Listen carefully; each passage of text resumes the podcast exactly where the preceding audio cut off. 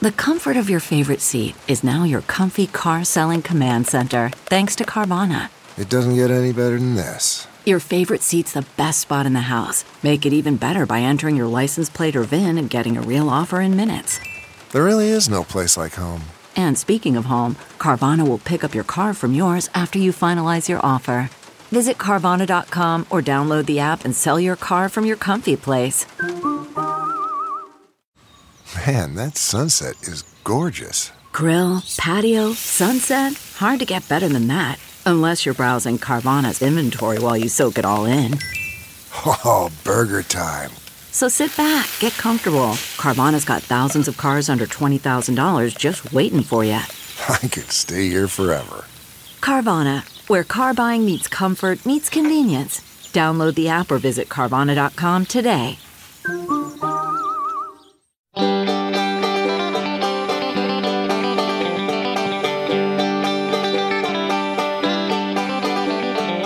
Welcome to the Caixin Sinica Business Brief, brought to you by SupChina. Each week, we bring you a roundup from the world of business in China from Caixin, China's authority on business and financial news, as well as interviews with Caixin Global reporters and editors. I'm Kaiser Kuo from the Sinica Podcast. And I'm Ada Shen in Paris. Beijing seeks tech independence. The trade war confounds, and China's 2020 GDP forecast looks grim. Here's your news. Trade war waters got muddier during the week as U.S. President Donald Trump sent mixed signals while attending a NATO conference in London. On Tuesday, the president said he liked the idea of waiting until after the U.S. election to strike a deal with Beijing, after which the Dow Jones Industrial Average plummeted 400 points. The next day, he changed tone and said talks were going well. Anonymous reports soon emerged saying a Phase 1 deal would be struck soon. December 15th is the deadline the U.S. has set to apply 15% tariffs on 150 billion U.S. dollars worth of Chinese goods. If that happens, nearly all Chinese exports to the United States would face taxation. China's economic growth could drop below 6% next year for the first time since 1990, as the world's second largest economy continues to be affected by the trade war with the US and cooling infrastructure investments. Real GDP is set to increase by just 5.7% in 2020, according to economists at UBS. That compares with an estimated 6.1% in 2019 and would mark the third straight annual slowdown. China's GDP growth slipped to 6.6% in 2018 from 6.8% the previous year. Economic growth is being dragged down partly by slowing domestic demand, fueled by a slump in investment, and partly by the trade dispute with the U.S., which has led to a significant decline in exports to what was previously China's biggest overseas market. Specifically, bilateral trade continued its slide in October as United States imports of goods from China fell to a fresh three year low amid prolonged talks on a trade deal between the two largest economies. Merchandise imports from China declined 4.8% from September, while exports tumbled 17%, the least in almost a year. The gap narrowed to a seven month low. Fluctuating trade policy and the surrounding uncertainty have depressed overall trade with China this year. While trade with China has lagged, the U.S. import of goods from the European Union rose to a record high, and purchases from Russia hit a five year high gas began to flow last week through the first part of the pipeline connecting the gas fields of Siberia to eastern China in a project which by 2024 will carry some 38 billion cubic meters of the fossil fuel into the country.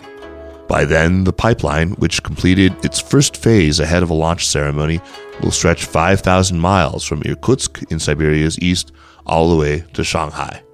The project, which has significant geopolitical implications, comes as Russia increases energy exports to the world's largest gas importer amid Western financial sanctions, and as Chinese central planners continue to aggressively promote a switch from coal to cleaner burning natural gas to help ease some of the nation's air pollution.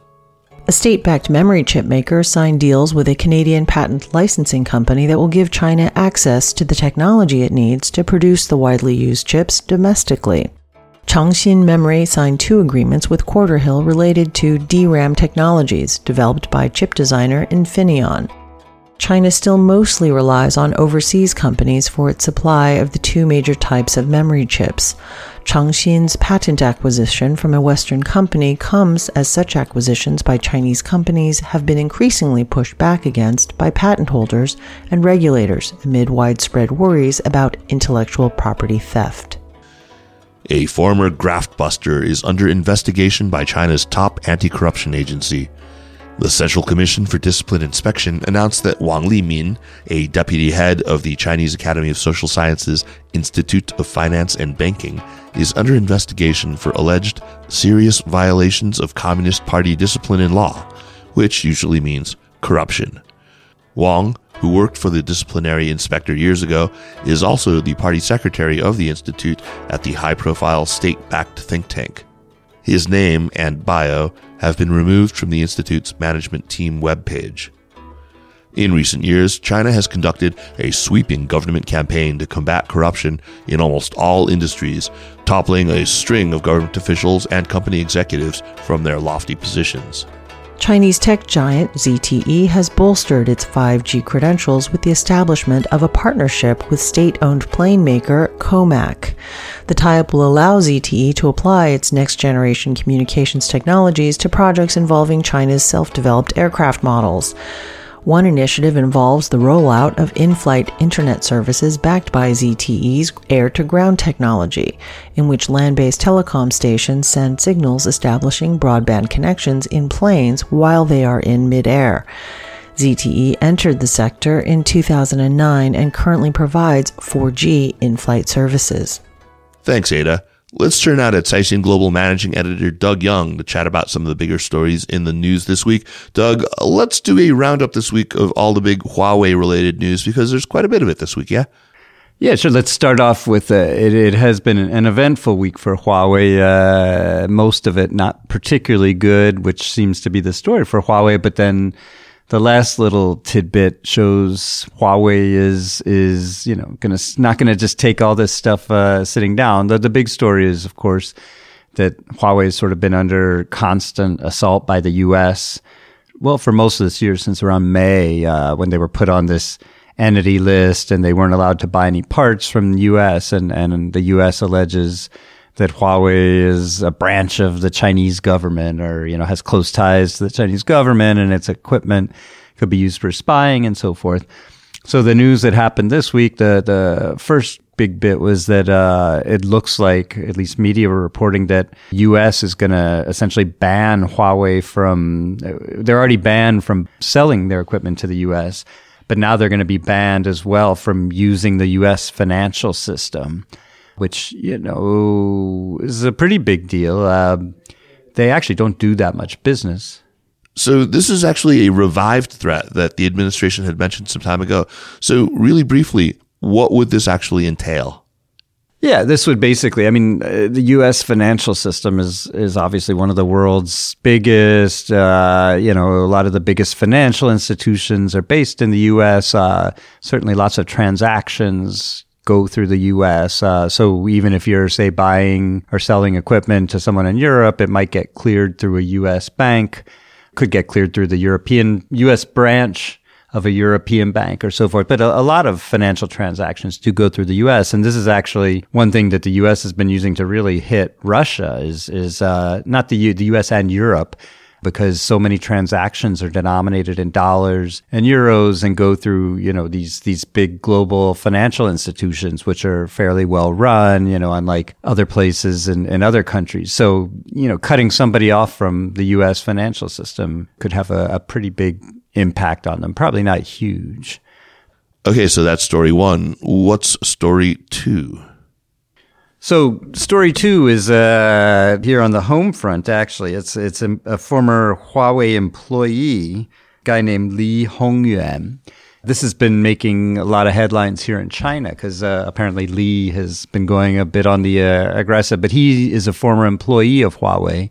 Believe he's 42 years old, And essentially, it sounds like he was fired from Huawei in the end of 2018. And, you know, as often happens in these unhappy divorces, he alleged that they owed him money, uh, apparently related to some bonuses that he was owed. Huawei said, oh, poor performance doesn't get a bonus. And so he was going after them. And then Huawei fired back by accusing him of extortion.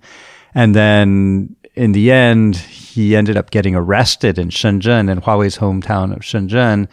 Uh, and apparently, Huawei had told the police he was going to say something accusing the company of illegal behavior. It, was all very messy, but it, it essentially looks like a, a, messy divorce between an employee and Huawei. But how many messy divorces end up with the employee in prison?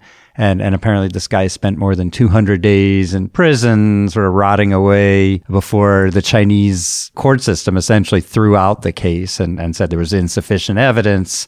So of course, Huawei comes out looking a little bit shady in this whole deal. And, uh, you know, if the guy is, is pursuing more cases against Huawei. He's certainly going public with this case and, and Huawei's putting out its word. But, you know, for a company that was trying to portray itself as a victim and, you know, hapless and all this and that, certainly isn't the best publicity for Huawei. Great. And there is a third piece to complete the Huawei trifecta, uh, a newer story, right?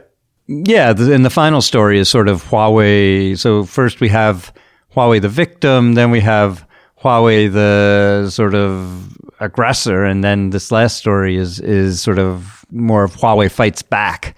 Uh, and that story uh, just happened towards the end of the week. Um, this one saw Huawei basically suing uh, the U.S. Federal Communications Commission, which is the telecoms regulator in the U.S., the whole story goes back to the FCC has banned, I mean, they, they, the US has banned Huawei telecom equipment informally, but the FCC actually banned them in policy, like in, in real written policy from selling equipment to these rural networks because the rural networks in the US, a lot of them get government support because most of the telecoms companies, most of the carriers wouldn't build networks out in these remote areas just because, you know, it's not commercially viable. So the government has a support program and basically the FCC said, well, if we're going to be providing government support, any program or any network that gets any of the support can't buy Huawei equipment. And uh, Huawei is suing, saying essentially that, that the FCC has no grounds for doing this, uh, which it'll be interesting to see what happens with this. I, I personally think this is probably a bit of a publicity stunt by Huawei the lawsuit will probably not go anywhere and, and quietly die. But of course, nobody follows these things through. Uh, and, and, you know, it, it's also quite possible, um, that Huawei might get included when, if and when the US and China finally reach a trade deal, that a lot of this Huawei stuff could get resolved at that point. Although this particular one is, is interesting because it, it really does involve sort of national security in the sense that, you know, the US is saying, we don't want Huawei equipment in our networks, which is one thing. And that's been going on for a while. The thing that is more likely to get resolved in the trade deal would be Huawei getting banned from buying any components from US suppliers. It's, it's two different things. Well, this year has certainly been full of Huawei news. We will check back in with you to see how all this shakes out. Okay. Thanks, Kaiser. Thank you, Doug. And that's it for this week. Thanks for listening. The Caixin Sinica Business Brief is powered by SupChina and is produced by Kaiser Kuo and Tanner Brown with stories from the staff of Caixin Global. Thanks, of course, to Ada Shen. Special thanks to Li Xin of Caixin Global and to Spring and Autumn and Wu Fei for the music. Be sure to check out all the other shows about contemporary China in the expanding Sinica network. And be sure to follow news from China every day at SupChina. Subscribe to our newsletter at supchina.com. Take care.